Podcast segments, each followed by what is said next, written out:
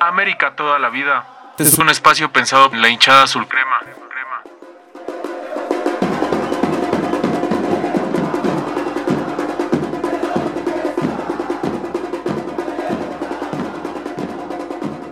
Vivir el Intervarios es un privilegio que tenemos, que está a la mano de la hinchada, y solo tienes que juntar tu equipo, literalmente hablando, y alistarte para convivir con la Vans. Más allá de todo, es un elemento que refresca a la hinchada y además, como tal, el torneo está a la mano del americanismo. La jornada de finales dejó en evidencia nuestra necesidad de asistir a la cancha. El bombo entró al centro social y deportivo Coyuya retumbando con los tolucaos. Los trapos ocuparon el alambrado como en los mejores tiempos y las camisetas presumieron águilas, el escudo del continente americano con la C y la A y por supuesto esas famosas letras de la R y la K y las traían bien puestas personajes de todas las latitudes de la ciudad, del norte, del sur, del centro. En ese marco, y como dice la canción de la maldita vecindad, el Interbarrios transmitió la esencia del fútbol, un juego de barrio y pura diversión. Incluso el aderezo es ese aroma de violencia que transpira la barra brava.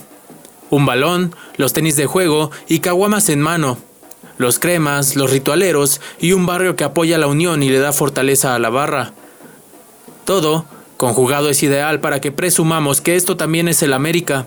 El pueblo, los barrios de la ciudad, las provincias que aman estos colores y las familias jóvenes que comparten con las nuevas generaciones esta forma de vivir el americanismo. En lo personal, el torneo me hace recordar un poco mis actuaciones dentro de la cancha antes de que me chingara la rodilla. Ahora solo puedo decir que ahí queda para los próximos años la memoria gráfica del torneo y para que dentro de algunas décadas podamos medir la evolución de un evento que pinta cada vez mejor.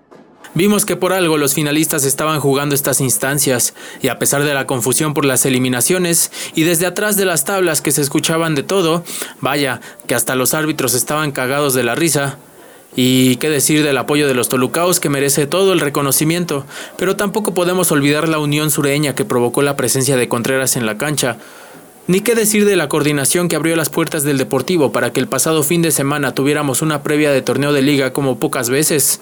Al menos en mi caso hace mucho que no veía la fiebre que provoca el azul y el amarillo de esta manera, así que de entrada, el Apertura 2017 ya está trazado para nuevos aires en la tribuna.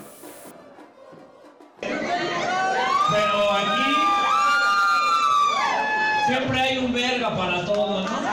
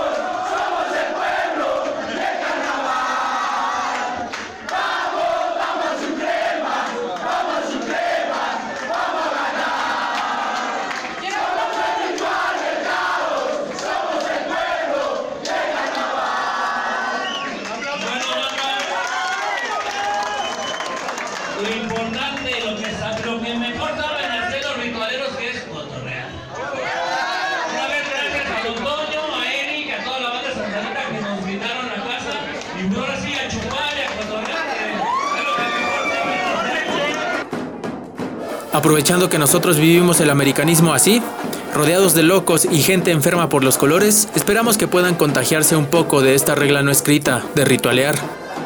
¡Salud! Camaradas, porque ahora toca el turno de ver en acción a la que manda en dos países.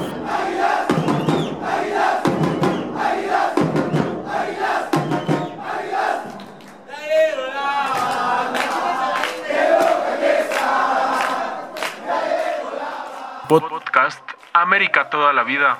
Es un espacio pensado en la hinchada azul crema.